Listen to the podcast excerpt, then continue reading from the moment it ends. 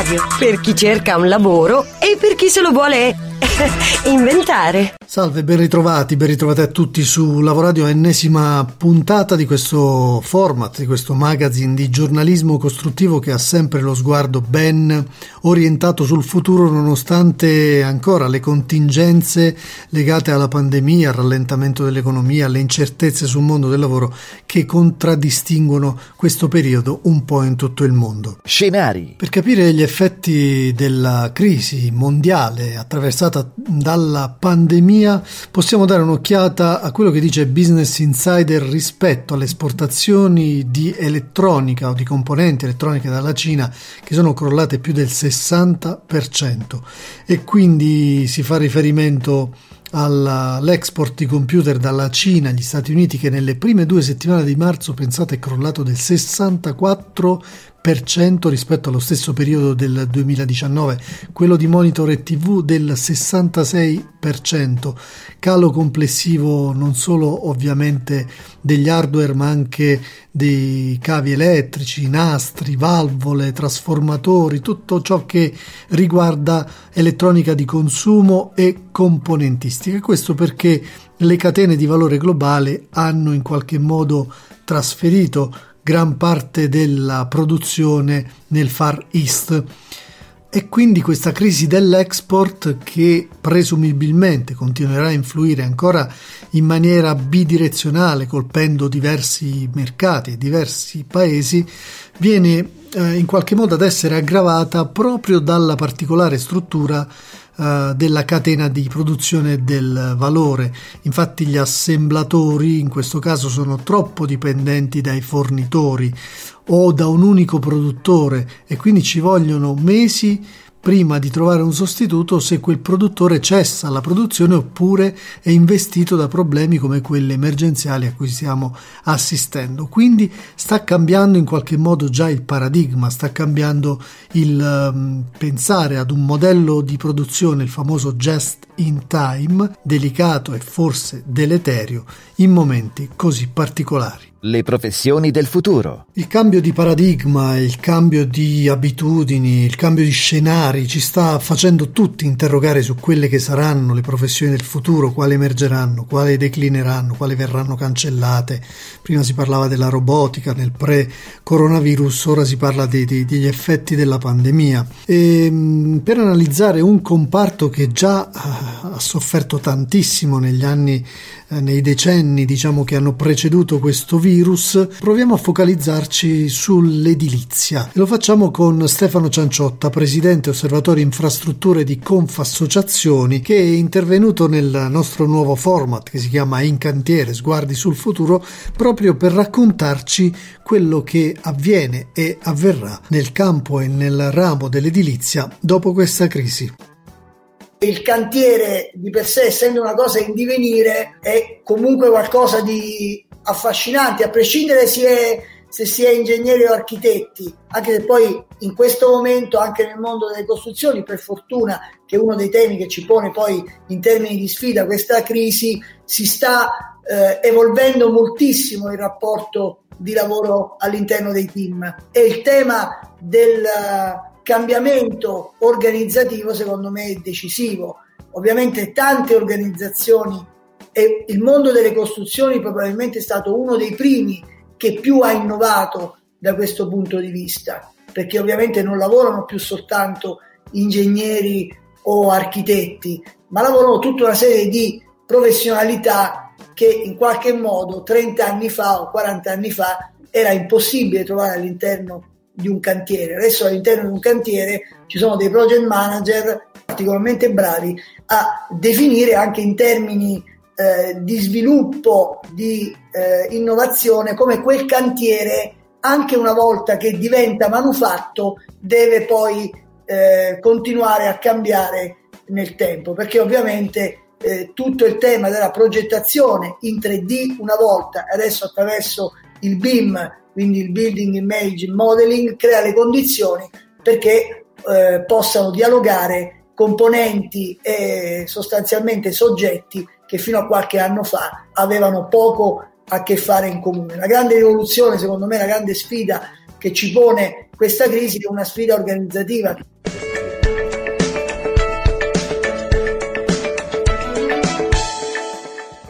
Di cambiamento di modello organizzativo e anche delle nostre abitudini ha parlato in una bella intervista su congnews.it Ernesto D'Amato, manager e imprenditore nel settore della formazione professionale.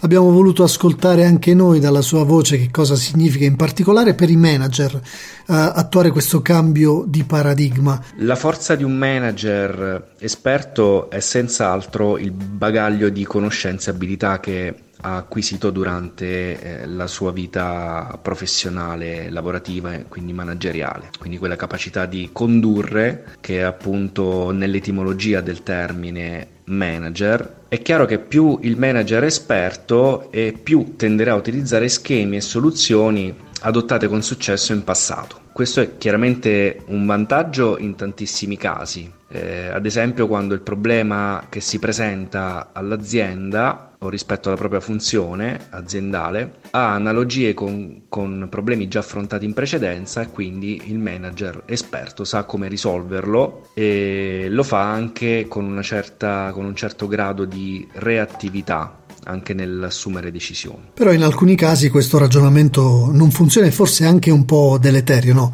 Esempio, cambio di paradigma a cui stiamo assistendo proprio in queste settimane. Eh, a problemi nuovi bisogna essere in grado di rispondere con soluzioni nuove, che pertanto non si possono attingere da questo bagaglio di esperienze e conoscenze.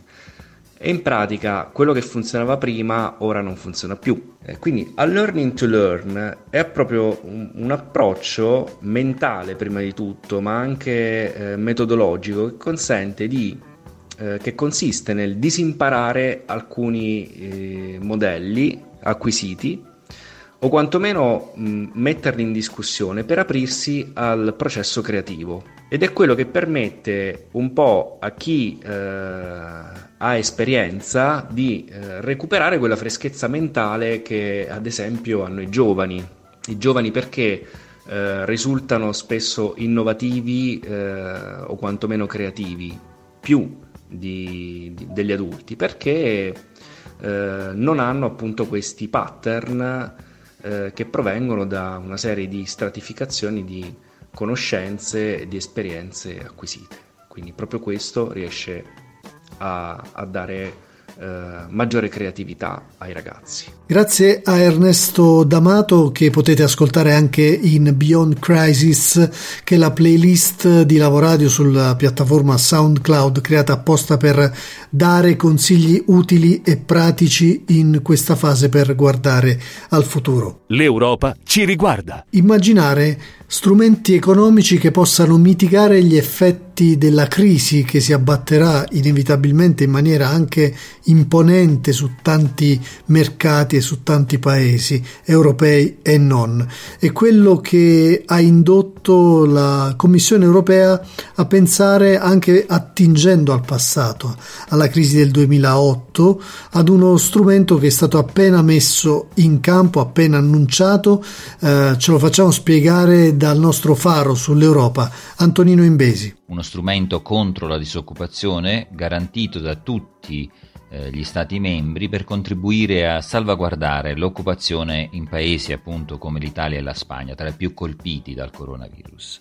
È stata annunciata dal Presidente della Commissione europea Ursula von der Leyen, ehm, la quale ha sostenuto che a causa del coronavirus la vita quotidiana è cambiata radicalmente, milioni di persone non possono più andare al lavoro ma devono comprare generi alimentari e pagare bollette nel comunque rimangono queste spese le aziende pagano gli stipendi ai loro dipendenti anche se in questo momento non guadagnano. Quindi l'Europa ora deve venire al loro sostegno con un'iniziativa che appunto viene definita SURE, che in inglese significa sicuro. Per quanto riguarda SURE, eh, possiamo dire che eh, sono stati eh, disposti degli strumenti finanziari partendo dagli insegnamenti della crisi finanziaria del 2008 e eh, in maniera tale che si possano aiutare milioni di persone a rimanere nel posto di lavoro. Sure significa eh, un lavoro di breve durata sostenuto dallo Stato, quindi stiamo parlando di una forma similare alla CIG, quindi alla cassa integrazione, che dovrebbe aiutare quindi con un aiuto sostanzialmente europeo tutte le imprese a poter sostenere il peso del costo dei dipendenti. Ursula von der Leyen ha poi voluto anche parlare direttamente col Presidente del Consiglio Giuseppe Conte eh, dello schema eh, da attuare per questo programma e ehm, speriamo che sia mh, a breve, prestissimo, eh, operativo. E lo speriamo tutti, Antonino, così da guardare meglio, con maggiore serenità al futuro. Di certo, oltre che di strumenti economici a nostra disposizione, dovremmo dotarci tutti di un mindset, di una mentalità orientata al futuro, non solo a guardarlo, ma anche a costruirlo.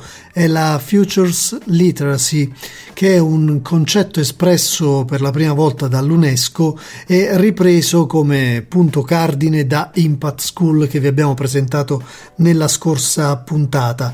Ridiamo dunque la parola a Cristina Pozzico, founder di Impact School e Global Young Leader indicata dal World Economic Forum, unica italiana, lo ricordiamo, perché ci spieghi che cos'è questo concetto, questa formula così particolare. Eh, ora, letteralmente potremmo tradurla come la capacità di leggere e scrivere il futuro. Questo significa quindi la capacità da un lato di eh, comprendere come il futuro si potrà evolvere e come il modo in cui si evolverà potrà influenzare la mia vita individuale o quella che è la mia attività aziendale, il mio settore, il mio paese o il pianeta a livello globale. Quindi l'ambito eh, di applicazione e anche eh, la sua particolarità eh, possono cambiare, il metodo resta lo stesso. Quindi imparare a comprendere anticipare come il futuro potrà cambiare influenzare le nostre vite è il primissimo passaggio. Potremmo dire che questo è il passaggio della lettura. Ma c'è anche un passaggio di scrittura, questo è molto importante perché una volta che si imparano a conoscere quali siano gli elementi che compongono questo grande libro che è il futuro che abbiamo di fronte a noi, ecco che diventa anche più facile comprendere quali siano gli elementi che noi abbiamo a disposizione per influenzare questo futuro. E questa è una cosa molto importante perché permette di nuovo all'individuo, all'azienda o a chiunque stia facendo questo esercizio di diventare, ecco sì, molto più consapevole degli impatti che le scelte che vengono fatte oggi nel presente possono avere nel futuro, anche eh, nel momento in cui si è definito uno scenario futuro eh, che in questo ambito di studi si chiama preferibile, che sia quello verso cui decidiamo eh, di avventurarci. Quindi abbiamo anche la possibilità di costruirlo, lo possiamo fare insieme, spesso quando si lavora in maniera collettiva questi eh, scenari futuri preferibili i risultati sono i migliori. Pensiamo ad esempio all'Agenda 2030, gli obiettivi per lo sviluppo sostenibile. È un bellissimo esercizio di creazione di uno scenario futuro che vogliamo vedere realizzato e pianificazione dell'azione per arrivarci. Ecco, questo è il punto importante. Qualunque esercizio di, futuro di questo tipo deve sempre essere volto all'azione, se no eh, è un bellissimo esercizio mentale che magari ci può allenare a comprendere alcuni aspetti del futuro, ma perde un po' poi della sua utilità. Questa Futures Literacy l'UNESCO l'ha definita la competenza chiave per il XXI secolo, un secolo di grandissimi cambiamenti dove allenarsi a far fronte agli imprevisti con dei piani che possono essere creativi e flessibili eh, diventa la risorsa chiave che ognuno di noi deve portare con sé. Grazie Cristina, allenarsi al futuro, allenarsi a costruire il futuro è un concetto che ci piace tantissimo. Grazie, ti aspettiamo anche per eh, altre eh, notizie, altre iniziative da Impact School che rimane la nostra palestra del futuro a cui siamo molto molto affezionati. Da non perdere. Chiudiamo questa puntata con alcuni suggerimenti, ce ne sono tantissimi in rete in queste settimane. Siamo media partner di Rinascita Digitale, l'evento creato da Stefano Saladino che va avanti uh, fino alla metà di aprile e forse anche oltre. Uh, per gli imprenditori segnaliamo le pagine di OSM, la grande organizzazione di Paolo Ruggeri che eroga contenuti di altissima qualità. Per allenarsi al futuro ci vuole un mindset particolare, lo dicevamo, per cui vi segnaliamo anche Minuti Preziosi, una rubrica che ci facciamo spiegare direttamente dalla voce del suo ideatore, il coach Marcello Minuti. Minuti Preziosi nasce come un progetto nel progetto, proprio ora che c'è un momento complesso come quello del coronavirus. Ad un certo punto ho sentito il bisogno di sostenere le persone, i manager e le organizzazioni nelle difficoltà e ridare slancio al cambiamento futuro che necessariamente accompagnerà i nostri prossimi mesi. Faremo tutto questo insieme, ripartendo da noi come individui e come professionisti inseriti nelle organizzazioni e non solo. È un risveglio del cambiamento questo e del miglioramento sostenuto da una riconquista della leadership. Faccio tutto questo perché credo che il miglioramento di tutto il contesto dipenda dalla continua ricerca dell'eccellenza in ciò che siamo e in ciò che facciamo, a partire sia dai nostri comportamenti fino ad arrivare allo sviluppo del sapere. Tutto ciò lo faccio in tre appuntamenti serali in diretta Facebook, il lunedì, il mercoledì e il venerdì sera alle 21. Avremo degli incontri ricchi di approfondimento, tecnici e ospiti. Perché alle 21? Beh, la sera dopo cena è il momento della pausa e delle riflessioni, perché la sera è anche il momento di preparare un giorno dopo migliore, a partire da noi.